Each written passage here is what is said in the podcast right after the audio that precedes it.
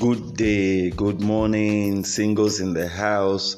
You are all welcome to today's edition of Marriage Diet with Festus Flourish Osemwahu. Today is the ninth day of the month of September 2020. God bless you. You are most welcome. All right, we're still looking at the disadvantages of long distance relationship. We're looking at it from the backdrop of the fact that this is one of the reasons why a lot of marriages don't last. I mean, you, statistics have shown that when you get to find out from those ailing marriages, you realize that a lot of them were involved in one distant relationship or the other. And of course, you hear st- stuff like, we didn't really stay so long. I mean, we didn't have time to understand each other. I was here, he was there, or he was there, I was here. And uh, it was just all about relationship on phone. And eventually, by the time we got together into marriage, we, we just realized that. Uh, we have been strangers for a very long time. Okay, you keep hearing this over and over again, and that's why I've brought in this particular topic just so that we can learn. Those who truly understand the value of learning can learn.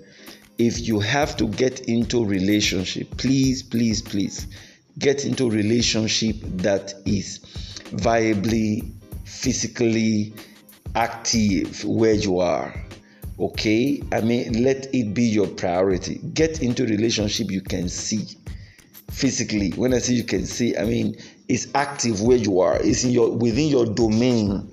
It's not um, a photoshop relationship. It's not internet relationship. It's not online relationship. It is physical. It's active. If you want to see each other today you can. You can have a date. You can have time to talk. You can have time to plan. Get involved in that kind of relationship. Is the best. It is the best. Now, take this. I'm not saying that the long distance relationship, if it is circumstantial, cannot also work. A whole lot we have to be putting into it, a whole lot of effort we have to be involved in it to make such work. And of course, these days, a lot of us don't have that kind of time and that tenacity to be able to keep up with that pace. So I just advise if you are if marriage counselor for those of you who are still younger or who are trusting God for a life partner, you might want to consider having someone where you are. The advantages with such is much more far, far away outweighs the disadvantages. Okay. Now, today we're going to be looking at another subtopic. We've taken a couple of other subtopics. Uh, we just advise us those of us who are just joining us for the first time, please um, request for the other audios, or you can connect with us via our podcast channel. All the other topics are there. You can get back there, play them over and over again in case you have missed anyone. Okay, today we're going to be looking at getting too tired or lazy to talk well getting too tired or lazy to talk well. This is another very major disadvantage of having a long distance relationship. Friends, you can easily get tired to talk. Yeah. You you just realize that you just get so saturated, you're tired, and um, that's it. You're just not really super interested in talking all the time, especially when you have a very tight and busy schedule physically where you are. You have worked yourself and you're tired, you just retire back. And then it becomes an obligation just simply because you understand that communication is the bridge that would, you know, can uh, um, be effective for both of you to connect or is the glue that will glue both of you together. You know that you need to communicate. So you just pick up the phone um, religiously, let's put it that way, and just call. Even when you're so tired, you just call and you get very snappy about it. Okay, how are you? I, I just called to check on you. I'm so tired, I need to go and sleep. Okay, okay, okay, no problem. How's the day? Blah blah, and then you cut off, and that's it. The next day again, too, you schedule for a talk and you end up coming back late. Oh, I'm so tired, and that's it. Now you just realize that you are transmitting your physical tiredness into the um, communication online with your partner. And what this means is that over time, because you just keep skipping talking to each other because you're tired, over time you also realize okay, the person is not there with you. You also get so tired about what you're communicating. Howbeit, you've been talking for about 15 minutes now, and in most cases, all the talk will be centered around what happened in the course of the day. Where did you go? What did you eat? How was school? How did it turn out to be? Blah, blah, blah, blah, blah. It's all going to be about what happened in the course of the day. And all these informations are not enough for both of you to understand each other. Unlike when you are around physically, you can talk about what happened in the course of the day.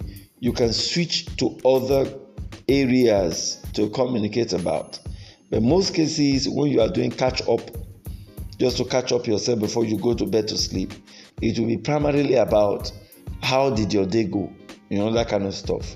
Oh, it went well, got here, blah, blah. It's not enough for you to understand yourself. You're not initiating discussions that are healthy that will ultimately impact on your relationship. You're just checking on each other, okay?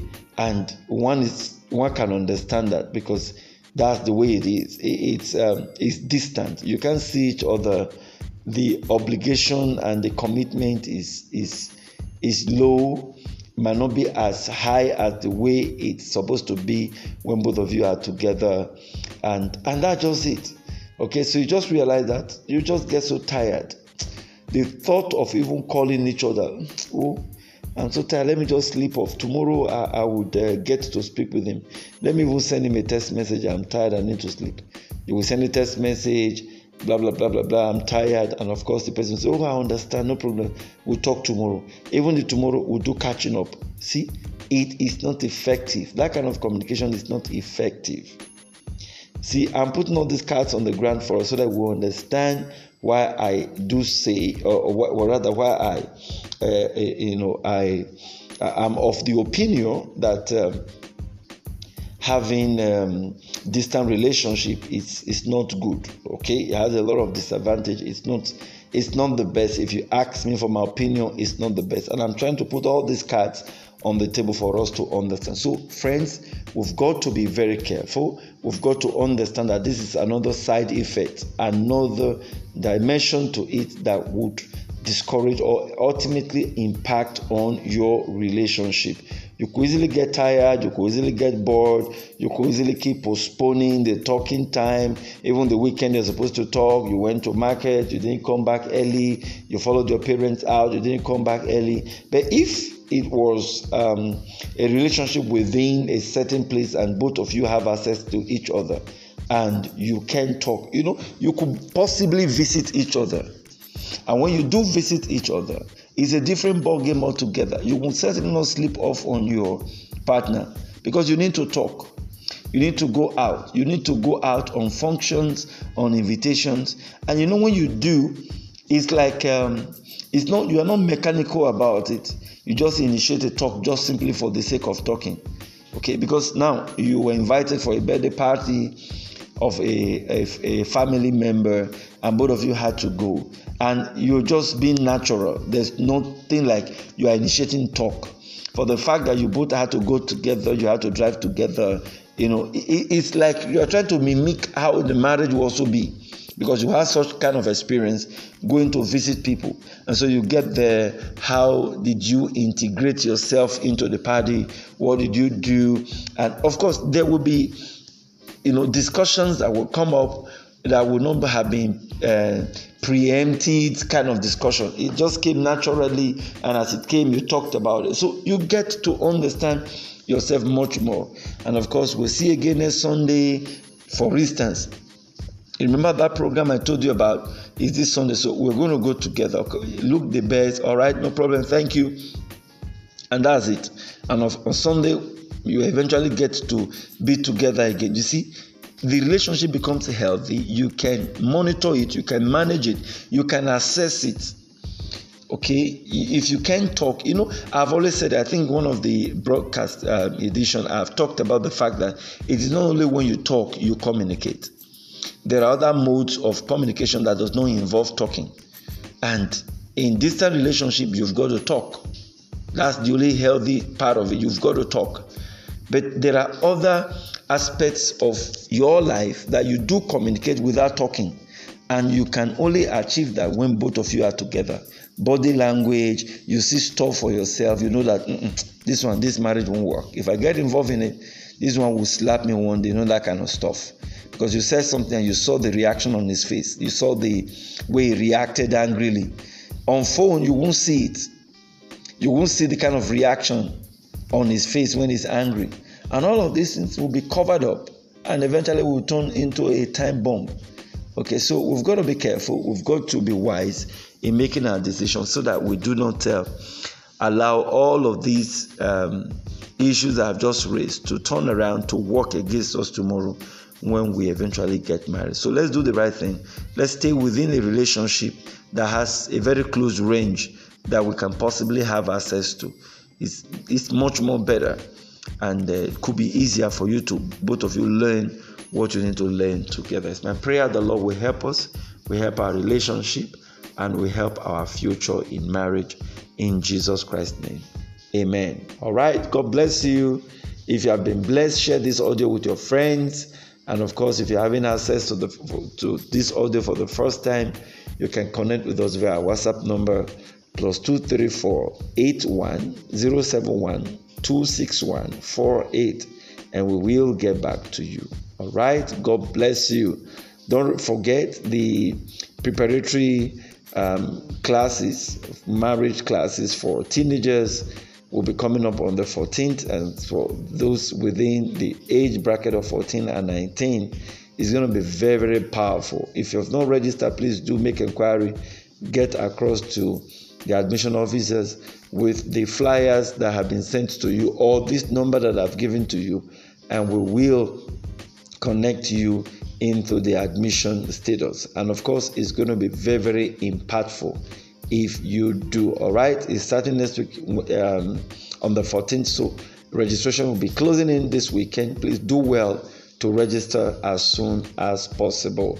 God bless you. Until I come your way again tomorrow, don't forget if marriage is an institution, then couples and singles must be students. God bless you. Shalom. Do have a great day.